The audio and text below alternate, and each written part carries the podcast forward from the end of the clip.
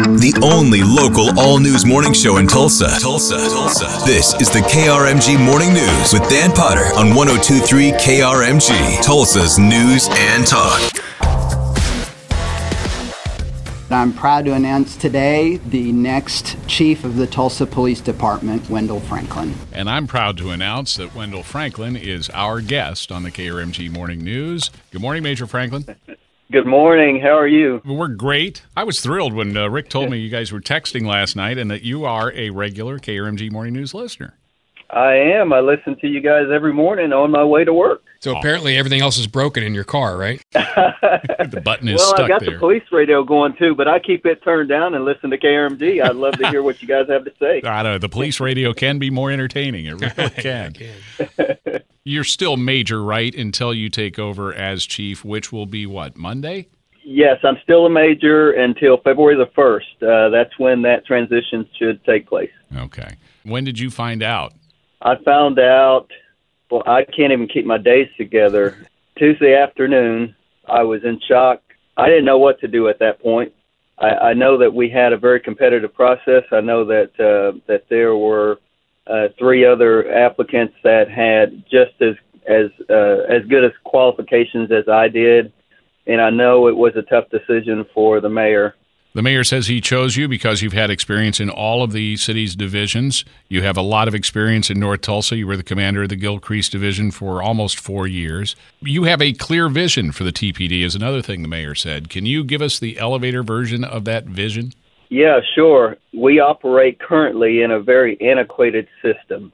We have a records management system that was uh, uh, conceived in 1968, I believe, and and over the years it's been modified and changed, but it does not meet the needs of our department today. So uh, we are set to uh, to launch a new system in 2021, and that system is going to be a game changer for our our department because it will allow us to be more real time in how we uh, look at our our crime. Uh, so reported crime currently is is done.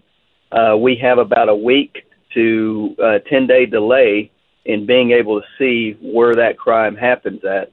Uh, this will be real time. This will allow us to see things real time, and and once we improve upon that and improve upon a new mobile CAD system, uh, it's going to be a game changer for our agency and allow us to actually use data to drive our decision making and how we deploy our officers. When we you- don't do that currently. When you applied for this job, you obviously thought there was something you were bringing to the table, Major, that was different or better than someone else. So when you talked to the mayor and the, and the folks involved, what did you put forward as your biggest asset? I just know how to collaborate with people. You know, I, I think the the hardest thing to do and, and the reason things fail is because we don't effectively communicate and and I just think that that is the the foundation of of any type of success to communicate to your team, to take those personalities and put them in the right places and all work towards a, a common goal. We have heard from detractors to this move from, from both sides. Um, we've heard from community advocates in North Tulsa saying, well, the, the mayor should have really had a nationwide search for this position. They're, they seem to be cautiously optimistic, I guess is a good way to, to uh, characterize their response. Uh, we've heard from others who say when they looked at the four finalists, three of them were white and one of them were, was black, that they knew that the black candidate would be chosen. So you've gotten detractors on, on both sides here, and, and maybe some communication to do with, with the citizenry. Yes, uh, and, and that weighed heavily on me. It it has been uh, one of the things I think that that um, that has caused me to have the biggest fear, the biggest piece of apprehension towards even applying is that that race is still an issue. I don't get that, I, I, and I told this to the mayor. I told this to the panel that I can go anywhere else in, in, in the United States because I've seen it and I can be I can apply for a job and I can get that job based on my credentials, not based on my race.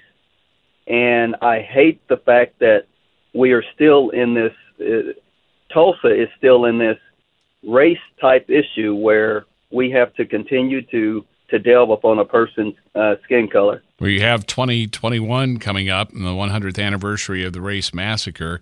Are there aspects of policing in Tulsa that you would like to see addressed before that 100th anniversary? Yes, uh, I am very familiar with uh, with what occurred, and the interesting thing is that I grew up in the uh, Tulsa public school system, and um, I took Oklahoma history in high school, and never ever was there a mention of the race massacre in any of the things that I was taught. It was not until what I don't know ten years ago that this actually started coming to light, and uh, it's it's Tulsa's hidden past, and and we've got to come to grips with that. Uh, we have to we have to understand that there are lessons to be learned from history. Uh, I'm well aware of what the police department did back then and how they helped precipitate the atrocities that occurred, and we have to be sure that we don't uh, we don't do those type of things anymore. So I'm a big uh, big advocate for history, and I think that if we, as a department, uh, if we learn our history better, if our officers are trained better in this Tulsa history, then they too will become more aware of, of just why uh, just why there are, is apprehension in certain communities because that you know it that's real and, and, and we have to address that by by communicating and, and, and trying to be intentional in how we uh, in how we address people. Your background, going all the way back to when you were two years old, there was reason for you to want to be a police officer your your mother was killed in a crime, wasn't she? Uh, yes, she was. I, you know, I I wrestled with uh, whether or not to talk about this as I went through this process, but I think in the end, it it really brings to the forefront of why I chose what I chose, or I don't even know that I really chose it. It, it was like a, I was directed that direction, and um, you know, uh, you know, my family's history is is a is a history with with several uh, violent deaths that occurred in it, and so I just want people to know that you know there is hope, there is opportunity for those that that don't have that same support system uh, that that you know 95% of the rest of of, of America has um, that there is opportunity that still and and and you take what's dealt to you